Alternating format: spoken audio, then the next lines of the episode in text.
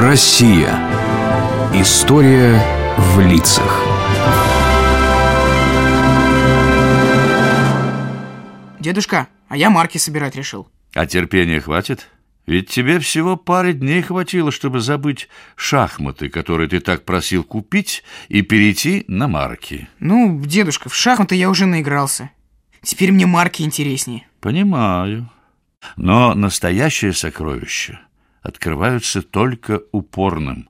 Помнишь, как в песне? В какой песне? Кто привык за победу бороться, с нами вместе пускай запоет. Кто весел, тот смеется, кто хочет, тот добьется, кто ищет, тот всегда найдет. Понимаешь, о чем в ней поется? Конечно, понимаю. Ну и ты меня пойми, дедушка. Очень сложно быть упорным. А хочешь, я тебе расскажу, как любовь к маркам и шахматам, помноженная на настоящее упорство и терпеливость, сделали из обычного московского мальчика непобедимого шахматиста? Конечно, хочу. Давай. В конце октября 1892 года в одной московской семье на свет появился мальчик. Его родители, принадлежавшие к древнему дворянскому роду, были достаточно состоятельными, и перед мальчиком Сашей открывались все двери. Его устроили в престижную гимназию, но Саша полюбил шахматы и своим упорным трудом начал постигать азы этой сложной, запутанной, но интереснейшей науки. Небось, учился плохо. Только в шахматы играл. Нет, что ты. Учился он хорошо, уроки отвечал исправно, но все остальное время занимали шахматы. Как ты понимаешь, в те времена на компьютерах в шахматы не играли. И чтобы совершенствоваться, приходилось ездить на турниры. А если шахматист был маловат, то и всякие чемпионаты были для него закрыты. Значит, только друзья или переписка. А чтобы участвовать в мировых турнирах по переписке, надо было еще и языки иностранные учить. И Саша учил. И вот в 12 лет он одержал первую серьезную победу в так называемом гамбитном турнире по переписке, организованном известнейшим журналом «Шахматное обозрение». И о юном шахматисте заговорили по всей Российской империи. Так как же его звали-то, дедушка, как? Звали его Александр Олехин, хотя многие произносят его фамилию как Алехин. Да-да-да, дедушка, я где-то уже слышал его фамилию. Но при чем же здесь марки? Ты все про шахматы и шахматы. А давай послушаем его одноклассника Георгия Римского-Корсакова. Времени для шахматной переписки ему явно не хватало, хотя он и трудился вовсю. Обдумав ответ на присланный ему ход какого-нибудь далекого партнера, Алехин, в свою очередь, брал почтовую карточку и, написав на ней свой ход, адресовал ее куда-нибудь в Чикаго, Лондон или Рио-де-Жанейро. Само собой понятно, что он получал много таких же почтовых карточек со всего света с разными марками. Но профанам в шахматной игре вроде меня до них нельзя было дотрагиваться. Нечего было и думать получить от Алехина какую-нибудь редкую почтовую марку Республики Коста-Рики, Нигерии или Зеленого мыса. Вот как оказывается. Алехин марки получал из-за того, что играл по переписке. Так что же здесь такого сложного? А ведь чтобы с ним играли, надо было блистать силой мысли. Значит, быть серьезным игроком, знающим разные комбинации. И языки, как я уже говорил, учить. И еще надо было успевать в гимназии. Получается, марки доставались ему с огромным трудом. Неудивительно, что он их так берег. В 1909 году 16-летний Александр на всероссийском турнире любителей занял первое место и получил звание маэстро. И, наконец, случился тот самый поворотный эпизод его жизни. Он стал чемпионом? Не торопись. Он встретил своего самого главного соперника. В 1913 году Алехин сыграл две партии с гастролировавшим в России шахматистом из Кубы Хосе Раулем Капабланкой. Обе партии выиграл кубинец. Он уже тогда был признанным мастером. И хотя Алехин тоже не отставал, побеждая на разных турнирах, победа над Капабланкой стала новым вызовом для Александра. Алехин начинает готовиться, как и привык, досконально и последовательно. А как можно было готовиться? Книжки шахматные читать? И все? Читать книги, конечно. И Алехин их читал. Разбирал игры Капабланки. Но этого мало. Нужна была практика. Игры самого высокого ранга. А для этого надо было иметь авторитет.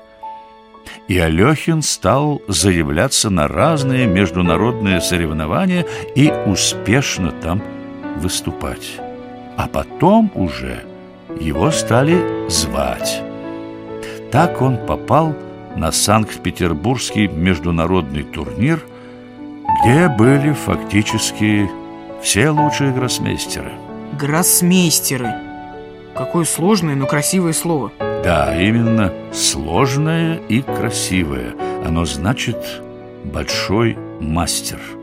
Так вот, в Санкт-Петербурге весной 1913 года собрались лучшие гроссмейстеры, среди которых был и чемпион мира Ласкер, и, конечно, Капабланка. В итоге Алехин занял третье место и признался своему другу Петру Романовскому, что начинает подготовку к матчу на звание чемпиона мира. А ведь ему был только 21 год.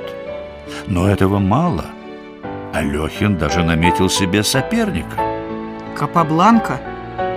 Точно. Хотя чемпионом в то время и был Ласкер, Алехин не сомневался. Капабланка скоро станет первым. А потому готовиться надо к матчу с кубинцем. Наступил тяжелый 1914 год. Алехин заканчивает училище, получает хорошее место – едет на крупный турнир в немецкий город Мангейм, и там его застает страшная беда. Начинается война, Первая мировая.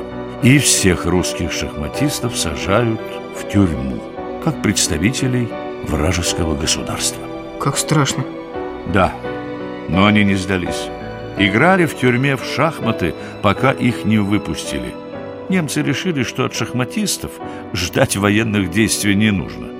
Алехин через разные города и страны, используя и свою известность, и авторитет, и заработанные прямо во время путешествий деньги, вернулся на родину. Алехин стал играть еще чаще. Но не только потому, что соскучился по сильным соперникам, сколько ради того, чтобы собрать денег в помощь пленным и раненым. Собрав достаточно средств, Алехин пошел на фронт. Воевать он, конечно, не умел. Ему удалось устроиться в летучий отряд Красного Креста. И он попал в самое пекло войны. Да брось ты меня. Куда тащишь? Брось. Не могу. Раз взялся, дотащу. я тебя узнал. Ты же шахматист. Алехин. Не Алехин а Олехин. Да, я шахматист. Тогда точно бросай. Тебе еще играть и играть. Сказал же тебе. Держись. Дотащил. Но и сам был серьезно контужен. Как это контужен? Пережил шок, потерял слух. И причем дважды с ним такое случалось. После второго раза его, кавалера двух георгиевских медалей и ордена святого Станислава, отправили уже не на фронт, а в Москву. Он тут же бросился к шахматам. Думаешь, соскучился? Конечно, соскучился. Но еще наверняка, чтобы для фронта денег заработать, как раньше. Да. Для фонда помощи Одесса-Сербия. Ведь в той войне под сильнейшим ударом оказалась братская Сербия. А потом война закончилась, но началась революция в России. Играть было сложно. И Алехин сначала поступил на работу сотрудником розыска, а потом и вовсе оказался в Европе. А через год сбылась его догадка. Капабланка стал чемпионом мира. Алехин тут же направил ему предложение о матче, но кубинец отказался. Пришлось Алехину вновь зарабатывать себе авторитет. Он выигрывает представительные турниры в Гастингсе и Карлсбаде, Баден-Бадене и Бирмингеме. Ездит с матчами по Европе и Северной Америке. В 1924 году выпускают книгу «Мои лучшие партии». И вот Капабланка соглашается. Ну, наконец-то. Да, это было огромное событие для всего шахматного мира. По условиям матч длился до тех пор, пока кто-то из соперников не одерживал шесть побед. А значит, противостояние могло длиться очень долго. Всю подготовку взял на себя аргентинский Буэнос-Айрес. Подготовка длилась до 1927 года. Алехин отстранился от мира, сосредоточившись на изучении соперника. Он просматривал его партии, разбирал стиль игры, готовил собственные сюрпризы. Хотя не обошлось и без сюрпризов для самого Алехина. В первой трети матча у него разболелась челюсть, и ему удалили шесть зубов. Но русский шахматист не сдался даже тут. И вот в 34-й по счету партии у Алехина, одержавшего пять побед, оказалась отличная позиция. Партию отложили, а когда собрались на доигрывание, то в зал вбежал запыхавшийся курьер с письмом. Это письмо от Капабланки. Ну, и чего, Капабланка? Подожди, не перебивай. Так, позицию Алехина выигрышной, ага, поэтому признаю свое поражение Ага. и поздравляю русского шахматиста с победой! Ура! Ура! Алехин чемпион! Господа, качай нового чемпиона! Виват Россия!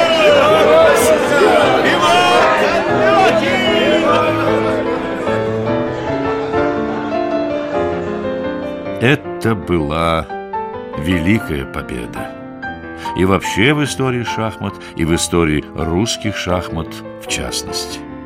Он удерживал звание чемпиона мира до самой смерти, став единственным чемпионом, который умер непобежденным. Наверное, лучше других про Алехина сказал спустя несколько лет после его смерти друг и бывший одноклассник Георгий Римский-Корсаков. Не будучи сам шахматистом, но всегда оставаясь русским, я охотно забываю все наши юношеские недоразумения полувековой давности. Памятую только, что Алехин, как шахматный мастер, возвеличил культуру великого русского народа и принес славу русскому имени.